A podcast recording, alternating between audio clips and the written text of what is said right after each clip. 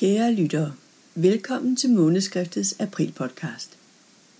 I denne måned vil vi beskæftige os med et emne, som er tabubelagt og svært at tale om, både for patienter og for læger.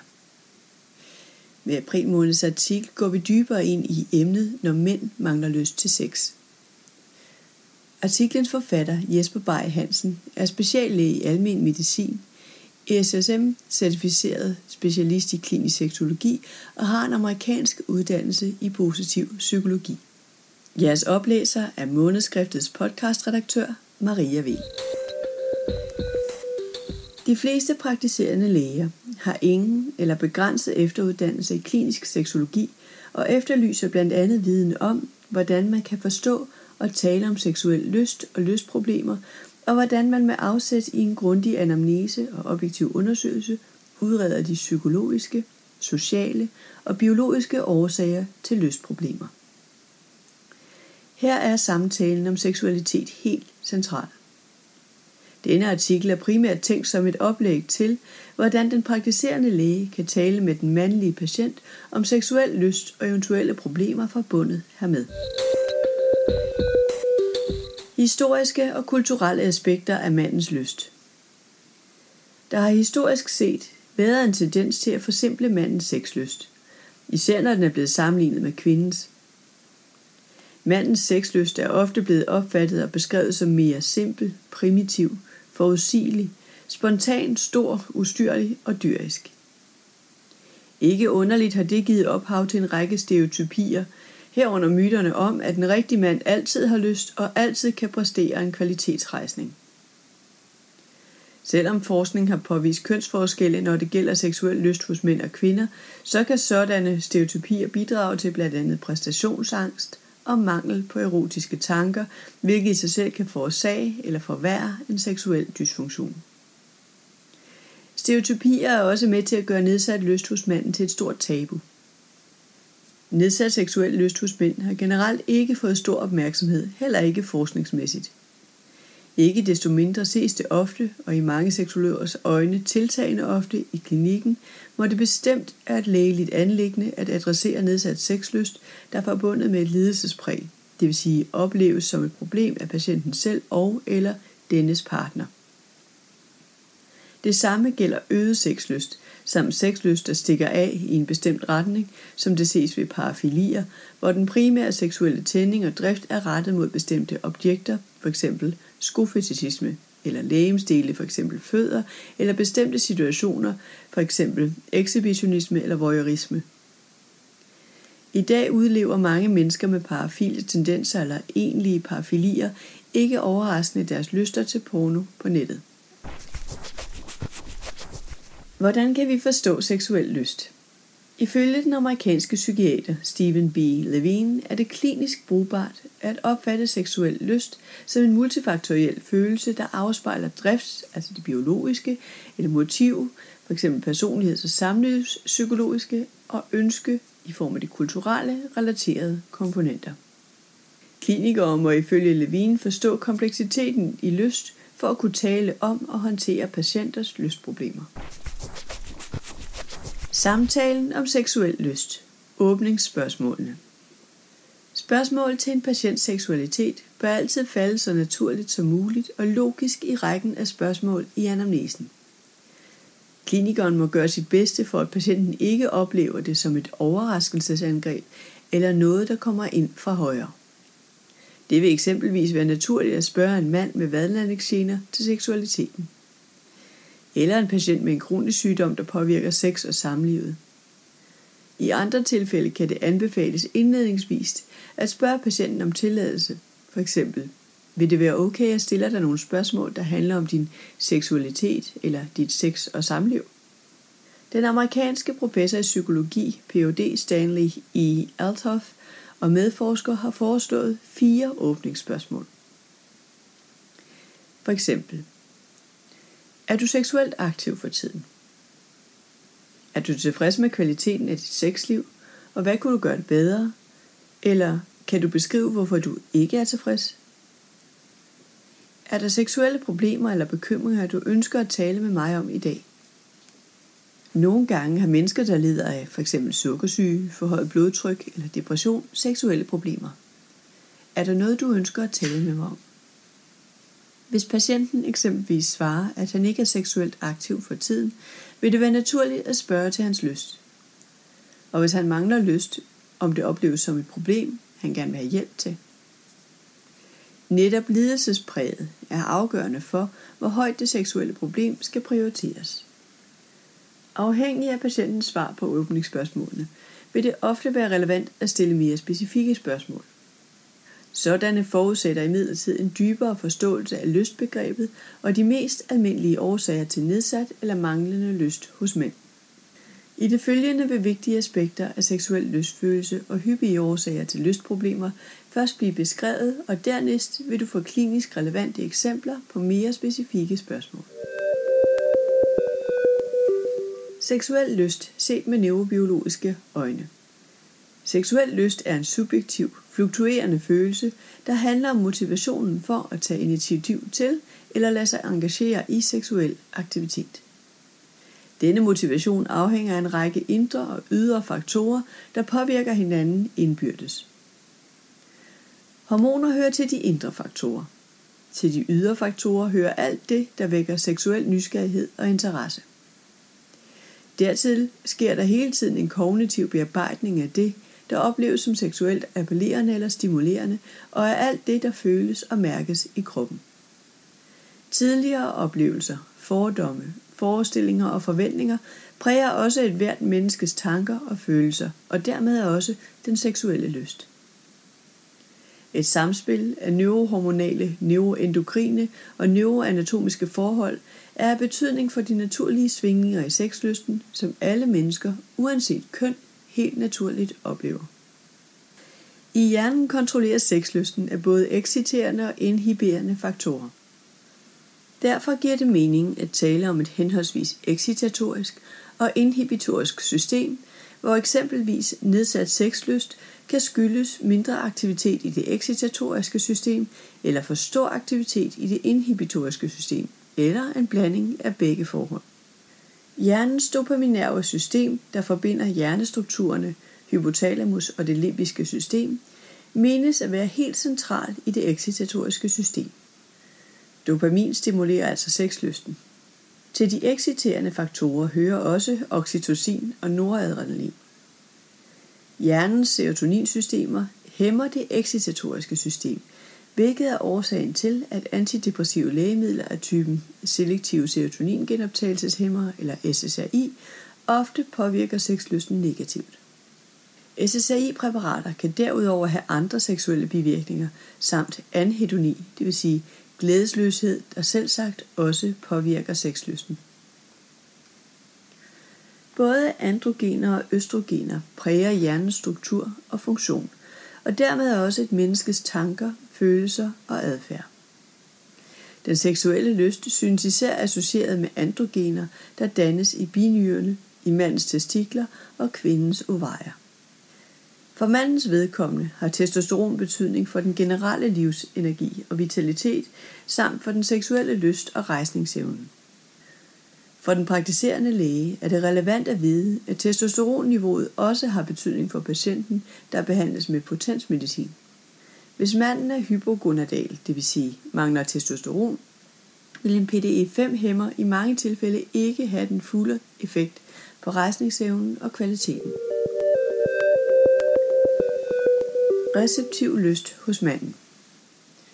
Den kanadiske psykiater Rosemary Basson introducerede i slutningen af halvfemserne en cirkulær model til beskrivelse af, at kvinders incitament til sex ofte er et ønske om nærhed og intimitet og ikke spontan seksuel lyst eller ophidselse. Bassons model inkluderer begrebet receptiv lyst, der i modsætning til spontan lyst betegner en seksuel lyst, der ikke er til stede fra starten, men langsomt og gradvist opbygges over tid, hvis kvinden stimuleres og omstændighederne i øvrigt er til det. Selvom receptiv lyst primært har været beskrevet hos kvinder, kan mænd også opleve receptive lystfænomener, hvor sexlysten ikke er til stede fra starten, men først opbygges langsomt og gradvist gennem eksempelvis kæl, kærtegn, massage og kyst. Lysten kommer altså til ham, han modtager den, når han stimuleres. Derfor kan man på dansk vælge at kalde denne variant af lyst for modtagelyst. I klinikken er eksemplerne på modtagelyst hos manden mange. Det kan være manden, der er usikker på sig selv som elsker, og som mangler spontan sexlyst og har det bedst med at blive forført, men bliver han til gengæld det, kan han opbygge en lyst. Eller det kan være manden med erektil dysfunktion. Han kan miste den spontane lyst til sex og undlade at tage seksuelle initiativer.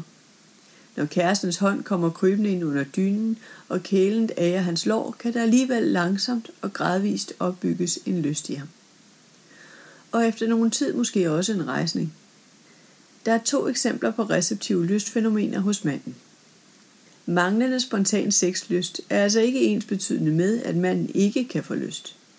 Men det betyder, at han er nødt til at tage sig tiden til at være intim med sin partner, for at finde ud af, om han kan opbygge seksuel lystfølelse. For klinikeren er det vigtigt at være opmærksom på, at receptiv lyst kan optræde hos alle patienter, uanset køn, og se modtagelyst i sammenhæng med såvel seksuel sundhed og trivsel, som seksuelle og samlivsmæssige problemer, herunder seksuelle dysfunktioner. Alene det at forklare en patient om fænomenet modtagelyst, kan sænke patientens forventninger om partout at skulle præstere en spontan sexlyst. Nyere dansk forskning ved professor i seksologi Anna Maria Giraldi og medforskere tyder i øvrigt på, at rundt regnet ni ud af ti voksne danske mænd i alderen tyve til femogtres år oplever, at sex starter med spontan sexlyst, eller at de føler sig ophidsede. Men hver tiende mand har det ikke på den måde, og vil ofte være utilfreds med sexlivet eller have et seksuelt problem, f.eks. rejsningsbesvær. Der er i øvrigt udviklet spørgeskemaer til screening for seksuelle problemer og dysfunktioner. Det gælder skemaet Sexual Complaints Screener for Mænd, eller C S C M, der er oversat til dansk og med fordel kan anvendes i almen praksis. Med et udfyldt skema kan lægen få et indledende indtryk af patientens seksuelle problemer og lidelsespræget forbundet hermed, samt for patientens tilkendegivelse af, om han ønsker hjælp til et seksuelt problem eller ej. Nedsat lyst hos manden. Nedsat seksuel lyst hos manden er et hyppigt og men ofte overset problem, der kan optræde alene eller sammen med andre seksuelle dysfunktioner, men også i forbindelse med generel mistrivsel. Nedsat eller manglende seksuel lyst hos manden har mange og ofte samspillende årsager. Afgørende er, om manden og eller en eventuel partner oplever lysten som et problem. Det lægges der vægt på i definitionen af Hypoactive Sexual Desire Disorders, eller H S D D. I den kommende I C D elleve karakteriseres H S D D ved fravær eller betydelig nedsat interesse eller motivation for at engagere sig i seksuel aktivitet. Tilstanden kan forekomme som nedsat eller manglende spontan lyst, eller nedsat eller manglende receptiv lyst i forbindelse med erotiske tilnærmelser og kærtegn, eller manglende evne til at bevare den seksuelle lyst og interesse undervejs i en seksuel aktivitet. Tilstanden skal opleves som et tilbagevendende eller vedvarende problem igennem mindst flere måneder, og patienten skal opleve det som et problem, det vil sige, der skal være et lidelsespræg. For klinikeren er det vigtigt at vide, at nedsat eller manglende lyst hos manden er et underdiagnostiseret problem, der i sin etiologi er multifaktoriel. Et indblik i de hyppigste årsager til nedsat lyst kan klæde klinikeren på til samtalen om seksuel lyst og hvad denne følelse betyder for patienten. I praksis vil manden uden tilstrækkelig lyst ofte først tage kontakt, når han erfarer, at han ikke længere er i stand til at få eller bevare en rejsning af tilstrækkelig kvalitet til gennemførelse af ønsket seksuel aktivitet. Det vil sige, at erektil dysfunktion bliver anledningen til at tale om seksuel lyst og årsagerne til, at den er nedsat eller mangler. Hypogonadisme og mandens midtlivsfase. Hos nogle drenge og mænd producerer testiklerne mindre testosteron end vanligt, og det beskrives som hypogonadisme, der giver forskellige symptomer, alt efter om mangeltilstanden optræder før eller efter puberteten. Når testosteronmanglen først opstår senere i livet, betegnes tilstanden Late Onset Hypogonadism eller L O H. En stor europæisk undersøgelse viser, at forekomsten af lavt testosteron sent i livet afhænger af alder. Hos fyrre til niogfyrre-årige er tallet nul komma en procent, hos halvtreds til nioghalvtreds-årige nul komma seks procent, hos tres til niogtres-årige tre komma to procent og hos halvfjerds til nioghalvfjerds-årige er det fem komma en procent. Lægen bør være opmærksom på, at nedsat eller manglende seksuel lyst oftest er det første symptom på L O H. Derudover ses rejsningsbesvær, træthed, humørændringer, infertilitet, gynekomasti, trunkal fedme og med tiden reduceret kropsbehåring og muskelmasse samt osteoporose. Foruden adipositas er L O H associeret med hypertension, hyperlipidemi og diabetes.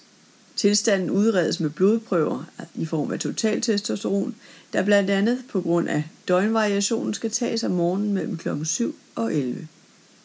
Diagnosen L O H kræver et nedsat testosteronniveau kombineret med forekomsten af specifikke symptomer som for eksempel nedsat libido, træthed eller andre. Hvordan kan vi forstå mandens midtlivsfase? Den tyske seksolog Anne-Marlene Henning og undertegnet beskriver mandens midtlivsfase som en tilstand, hvor manden i femogfyrre til tres-årsalderen kan have problemer af eksistentiel karakter og eller fysiske, mentale og seksuelle problemer på grund af faldende testosteron. Testosteronmangel kan kun diagnosticeres ved hjælp af blodprøver, men en blodprøve kan ikke stå alene, hvis man ønsker at afdække, om en mand har seksuelle problemer midt i livet. Samtalen om seksuel lyst. De mere specifikke spørgsmål. De fleste klinikere kommer nemt til at antage, at deres patienter er seksuelt aktive, heteroseksuelle og lever i traditionelle, lukkede parforhold. For at undgå stigmatisering er det vigtigt, at klinikeren spørger ind til lysten og den seksuelle aktivitet, uden at spørgsmålene afspejler sådanne antagelser. De mere specifikke spørgsmål til en patients seksuelle lyst må nødvendigvis tilpasses den enkelte patient og konsultationstypen. Eksempler kan være: oplever du nedsat eller manglende lyst, og er det et problem for dig? Oplever du større eller måske for stor lyst, og hvilke problemer giver det dig? Nogle mænd kommer på partnerens opfordring, fordi deres partner har større lyst, end de selv har, og det giver problemer i samlivet. Gælder det dig, og i givet fald, hvad er der på spil for dig? Dit sexliv, dit forhold, din familie eller noget helt fjerde? Hvordan vil du beskrive din lyst, og har den ændret sig i forhold til tidligere? Nogle mænd med dit helbredsproblem oplever mindre spontan sexlyst, eller måske slet ingen. Man kan godt opbygge en lyst i form af modtagelyst, hvis de giver intimiteten chancen og tager sig rigtig god tid til kærtegn og forspil. Er det noget, du kan genkende? Har din lyst ændret sig pludseligt, eller langsomt over måneder eller år? Er der sket store ting i dit liv forud for ændringen? Har du for eksempel mistet dit job, eller har I problemer og måske skænderier derhjemme? Er I under udredning for ufrivillig barnløshed eller fertilitetsbehandling? Eller er I uenige om, om I skal have et barn til? Er din lyst påvirket hele tiden eller kun i visse situationer? Nogle mænd oplever for eksempelvis meget svingende lyst til sex med deres partner, men kan til gengæld have stor seksuel appetit med en elsker eller elskerinde. Er det noget, du kan genkende? Hvordan vil du beskrive dit forhold til selvtilfredsstillelse eller onani, hvis du foretrækker det ord? Tilfredsstiller du dig selv mere eller mindre i forhold til tidligere? Er det et problem for dig? Eller for din partner? Selvom langt de fleste mænd regelmæssigt ser porno, oplever mange, at det er et tabu. Hvordan vil du beskrive dit forbrug af porno? Oplever du, at dit pornoforbrug påvirker din lyst til at have sex med andre mennesker? Har din lyst ændret sig i forhold til, hvilke mennesker og køn du tænder på? Eller har din lyst ændret sig, så du primært eller udelukkende tænder på bestemte former for sex, eller på visse beklædningsgenstande som røde sko, uniformer eller pikant undertøj i en bestemt farve, eller visse legemsdele som fødder og tær, er der bestemte betingelser, der skal være opfyldt for, at du får lyst og kan have sex. Og er det for eksempel nødvendigt at tage en potenspille, for at du tror på, at værktøjet virker, eller er det nødvendigt at drikke alkohol for at smide nogle hæmninger, eller tage stoffer som kokain, ecstasy, metamfetamin eller andre euforiserende stoffer, for eksempel som brugt i kemsex. Hvis du skulle fremhæve noget godt ved din lyst, som den er lige nu, hvad skulle det så være? Hvad karakteriserer situationer med lyst og nydelsesfuld sex, og hvad skal der til, for at du kan få flere af dem? Patienten kan også selv forberede sig på en konsultation omhandlende lystproblem eller rejsningsbesvær ved at læse vejledende litteratur om emnet. Der findes en brochure, der hedder Sådan går du til lægen med et lystproblem eller rejsningsbesvær. Artiklens hovedbudskaber. Det kan være en god idé at have indøvet sig nogle åbningsspørgsmål til at tale med den mandlige patient om nedsat seksuel lyst. Seksuel lyst er uanset køn en kompleks dynamisk tilstand, der blandt andet handler om motivationen for at initiere eller engagere sig i eller lade sig overtale til seksuel aktivitet. For klinikeren er det relevant at kende til kompleksiteten i lyst, herunder eksistensen af receptive lystfænomener hos mænd, samt årsagerne til nedsat eller manglende lyst. Seksuel lyst hos mænd bør ses i sammenhæng med såvel livskvalitet, seksuel trivsel og sundhed, som samlivsmæssige og seksuelle problemer, herunder erektil dysfunktion og andre seksuelle dysfunktioner. Måneskriftet siger tak, fordi du lyttede med, og på genhør.